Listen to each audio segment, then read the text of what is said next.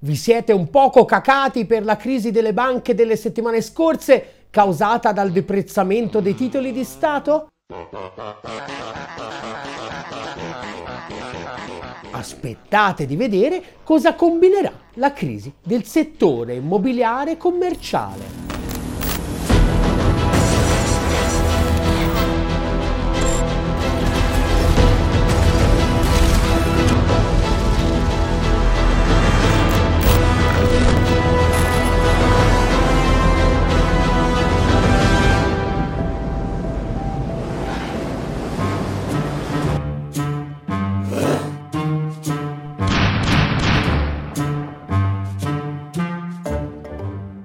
Ciao ciao, uffici. Finita la parentesi pandemica, una bella fetta di lavoratori e di aziende che hanno sperimentato lo smart working non sembrano intenzionate a tornare indietro. Risultato? Ad Austin, Texas, il 34% degli uffici che prima della pandemia erano regolarmente occupati, oggi risultano sfitti. A New York il 53%, a San Francisco il 56%. Secondo una stima della società di servizi immobiliari commerciali Cushman Wakefield, gli Stati Uniti finiranno il decennio con un record di 100 milioni di metri quadrati di spazio libero rispetto ai 65 milioni del 2019. E per i grandi proprietari non è la sola brutta notizia. Tasso di occupazione basso, infatti, significa anche alto potere contrattuale per i pochi affittuari rimasti, che sono a caccia dell'affare migliore e così fanno crollare il prezzo medio degli affitti. Ma non solo. Pur di riempire gli spazi vuoti, i proprietari accettano affittuari sempre meno solidi, che sempre più spesso pagano in ritardo o non pagano proprio. Ma soprattutto i proprietari non hanno ancora fatto i conti con l'aumento del costo del denaro, trainato dalla corsa al rialzo dei tassi di interesse delle banche centrali e il risveglio potrebbe essere piuttosto amaro. I mutui con cui si finanziano i grandi proprietari dell'immobiliare commerciale infatti hanno durate molto inferiori a quelle trentennali tipiche di chi si compra una casa per viverci. E così, secondo Morgan Stanley, più del 50% dei 2.900 miliardi di dollari di mutui commerciali in essere dovrà essere rinegoziato nei prossimi 24 mesi. E i nuovi mutui, sottolinea sempre Morgan Stanley, costeranno decisamente di più. Dopo aver fatto shopping per 15 anni con mutui a tasso zero o poco più, gli investitori si ritroveranno di fronte a tassi aumentati del 4-5%, mentre il valore dell'immobile nel frattempo è crollato. Quindi mutui carissimi per tenersi la proprietà di un immobile che vale meno dell'ammontare del mutuo stesso. Cosa mai potrebbe andare storto? E il mercato infatti è bloccato e non solo negli USA. Secondo l'ultimo bollettino firmato BCE, tra ottobre e dicembre 2022 le transazioni in Europa sono precipitate del 44%, dopo che in due trimestri i prezzi erano già scesi del 14%. Mercato bloccato vuol dire anche un'altra cosa. Valutare il valore effettivo degli immobili commerciali è sostanzialmente impossibile. Aggiungici il fatto che nel frattempo le banche, come sappiamo bene, hanno mille altri problemi con tutti gli asset che hanno in bilancio che nel frattempo hanno perso valore ed ecco fatta la frittata. Quando gli investitori andranno a rinnovare i mutui, non solo si troveranno di fronte a tassi molto più alti, ma anche ad importi finanziabili molto inferiori, fino al 25% secondo Bloomberg e i primi risultati si cominciano a vedere. A marzo ha fatto notizia il default di Blackstone su un'emissione obbligazionaria da 531 milioni di euro legata alla cartolarizzazione di edifici commerciali nel nord Europa e in particolare in Finlandia. Cosa significa? Funziona così. Un fondo immobiliare acquista delle proprietà immobiliari commerciali che danno rendite periodiche sotto forma di affitti per pagare l'acquisto di queste proprietà emette delle obbligazioni, il cui rendimento pagherà appunto grazie alla riscossione degli affitti stessi. Ma quando queste riscossioni crollano perché c'è stato il Covid e gli uffici sono rimasti vuoti, i soldi per pagare quei rendimenti non ci sono più. Il fondo allora cerca di rinegoziare i termini delle obbligazioni con chi le ha sottoscritte e se l'accordo non viene trovato, ecco che si dichiara il default. E quello di Blackstone non è certo un caso isolato, e nemmeno il primo. Il mese prima era stato il turno della Pacific Investment Management, che non era riuscita a tenere fede a 1,7 miliardi di cambiali ipotecarie contratte per acquistare sette grandi edifici di pregio tra San Francisco, New York e il New Jersey. E sempre a febbraio la canadese Brookfield Corporation aveva preferito dichiarare il default su obbligazioni per oltre 750 milioni di dollari contratte per l'acquisto di due mega grattacieli nell'area metropolitana di Los Angeles, piuttosto che avvalersi del diritto di estendere nuovamente il mutuo. Episodi che hanno fatto scattare un campanello di allarme anche in Europa. Fondi immobiliari, una bolla da mille miliardi. I tassi rischiano di farla esplodere, titolava a sei colonne martedì scorso l'inserto economico di Repubblica. L'articolo riporta le ultime analisi del Fondo Monetario Internazionale sull'immobiliare residenziale in Europa, per il quale ci sarebbero segnali crescenti, per il quale ci sarebbero segnali crescenti di sopravvalutazione che nella maggior parte dei paesi vanno dal 15 al 20%. Secondo qualcuno è una stima ottimistica. Gli analisti di Citibank, scrive infatti il Financial Times, hanno avvertito i clienti che i valori immobiliari europei non hanno ancora pienamente tenuto conto dell'aumento dei tassi di interesse e potrebbero scendere fino al 40% entro la fine del 2024. Ecco perché, secondo il Fondo Monetario Internazionale, continua l'articolo di Repubblica, entro fine 2023 un terzo delle famiglie europee potrebbe trovarsi in sofferenza finanziaria e avere difficoltà a onorare le rate del mutuo. E in caso di recessione questa percentuale salirebbe addirittura al 45%. I pompieri però sono già al lavoro. Secondo Repubblica, infatti, l'impatto dovrebbe comunque essere limitato. La storia è sempre la solita. Grazie alla lungimiranza del regolatore europeo, le banche sono solide. In questo caso il merito sarebbe delle garanzie che hanno chiesto per concedere mutui.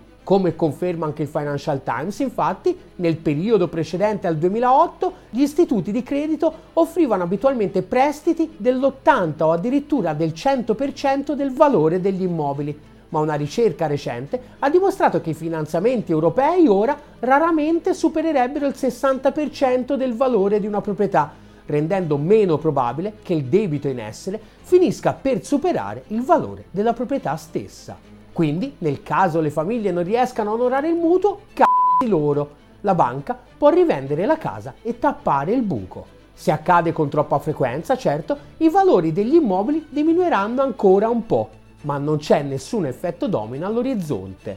Ma secondo il Financial Times le differenze con il 2008 non sono solo positive. Allora infatti non c'era l'inflazione e il sistema reagì alla crisi con un'iniezione di soldi a costo zero senza precedenti.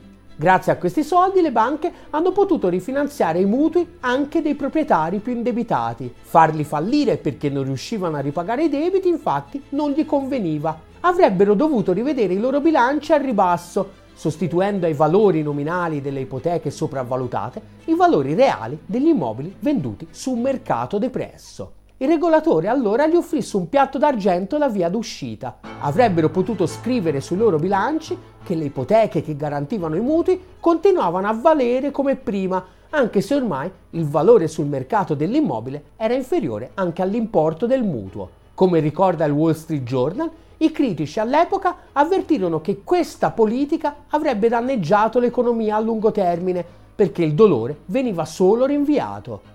Evidentemente si sbagliavano. Grazie proprio ai bassi tassi di interesse, dopo poco tempo i valori degli immobili tornarono a crescere. Il contagio fu evitato. A questo giro invece, nota il Financial Times, l'inflazione che continua a rimanere alta ha comportato che le banche centrali continueranno la corsa al rialzo dei tassi di interesse, nonostante le crepe nel settore bancario e le tensioni nel settore immobiliare commerciale. E così le banche, che per finanziarsi dovranno spendere un mucchio di soldi, saranno meno indulgenti con i proprietari che non riescono a pagare i mutui. Le rassicurazioni sull'andamento del mercato immobiliare residenziale quindi potrebbero non essere esattamente centrate, ma rispetto al terremoto che si appresta a travolgere il mercato degli uffici è comunque una cosa e niente. Come ricorda giustamente l'articolo della Repubblichina, infatti in questo caso a contrarre i mutui non sono le singole famiglie, ma i fondi immobiliari speculativi, che anche in Europa sono cresciuti a dismisura, dai 323 miliardi di patrimonio gestito nel 2012 agli oltre 1000 miliardi di oggi e molti sono aperti, vale a dire che i sottoscrittori possono ritirare i loro investimenti in qualsiasi momento, proprio come i depositi di Silicon Valley Bank. E proprio come per Silicon Valley Bank, ovviamente, se presi dal panico per i problemi strutturali del settore in questa fase, parte una corsa agli sportelli, il patatrack sarà difficile da arginare. I fondi, infatti, per recuperare quattrini sarebbero costretti a vendere i loro asset, o meglio, visto che come abbiamo detto il mercato è sostanzialmente immobile, a svenderli. A quel punto i valori crollerebbero ulteriormente, la fuga agli sportelli si generalizzerebbe e altri fondi sarebbero costretti a svendere. E così via, fino a che non arriva la mano visibile dello Stato e ci mette una pezza coi soldi nostri. E qui mi sa che ci manca poco. L'indice europeo del real estate, che raccoglie una trentina di aziende del settore quotate, ha perso circa il 40% in un anno. Il colosso tedesco Vonovia, che capitalizza quasi 15 miliardi e conta tra i principali azionisti gli immancabili BlackRock e Vanguard, in un anno ha perso oltre il 50% e secondo Citigroup da qua al 2024 è verosimile aspettarsi ulteriori ribassi tra il 20 e il 40% e l'Europa non è certo l'epicentro del problema. Gli asset collegati al mercato immobiliare commerciale infatti pesano per circa il 9% dei bilanci delle banche europee. Negli USA siamo vicini a quota 25% e sono distribuiti malissimo. Secondo Morgan Stanley, infatti, tra il 70 e l'80% dei mutui sui quali si regge la bolla dell'immobiliare commerciale USA è in pancia alle banche regionali, proprio quelle che sono state temporaneamente salvate per il rotto della cuffia dall'intervento di governo e Fed poche settimane fa e che grazie a questa bomba orologeria che si ritrovano in pancia rischiano di fare una fine peggiore di Silicon Valley Bank. Secondo questo studio, infatti, grazie proprio in buona parte alla crisi del mercato immobiliare commerciale, l'11% delle banche regionali nasconderebbe nei suoi bilanci perdite maggiori di quelle che hanno fatto collassare la banca degli start-upper della Silicon Valley anche se solo la metà dei depositanti non assicurati decidesse di ritirarsi, sottolinea lo studio, quasi 190 banche con un patrimonio di 300 miliardi di dollari sarebbero a rischio. Nel complesso, conclude, questi calcoli suggeriscono che i recenti cali dei valori delle attività bancarie sono molto significativi e hanno aumentato considerevolmente la fragilità del sistema bancario statunitense. Come vi diciamo da mesi, lasciate perdere il mattone, lasciate perdere la finanza, lasciate perdere i depositi in banca. Per sfruttare in modo sicuro i vostri risparmi c'è un modo solo. Aiutaci a costruire il primo media che invece che dalla parte dei fondi speculativi sta dalla parte del 99%. Aderisci alla campagna di sottoscrizione di Ottolina TV su GoFundMe e su PayPal.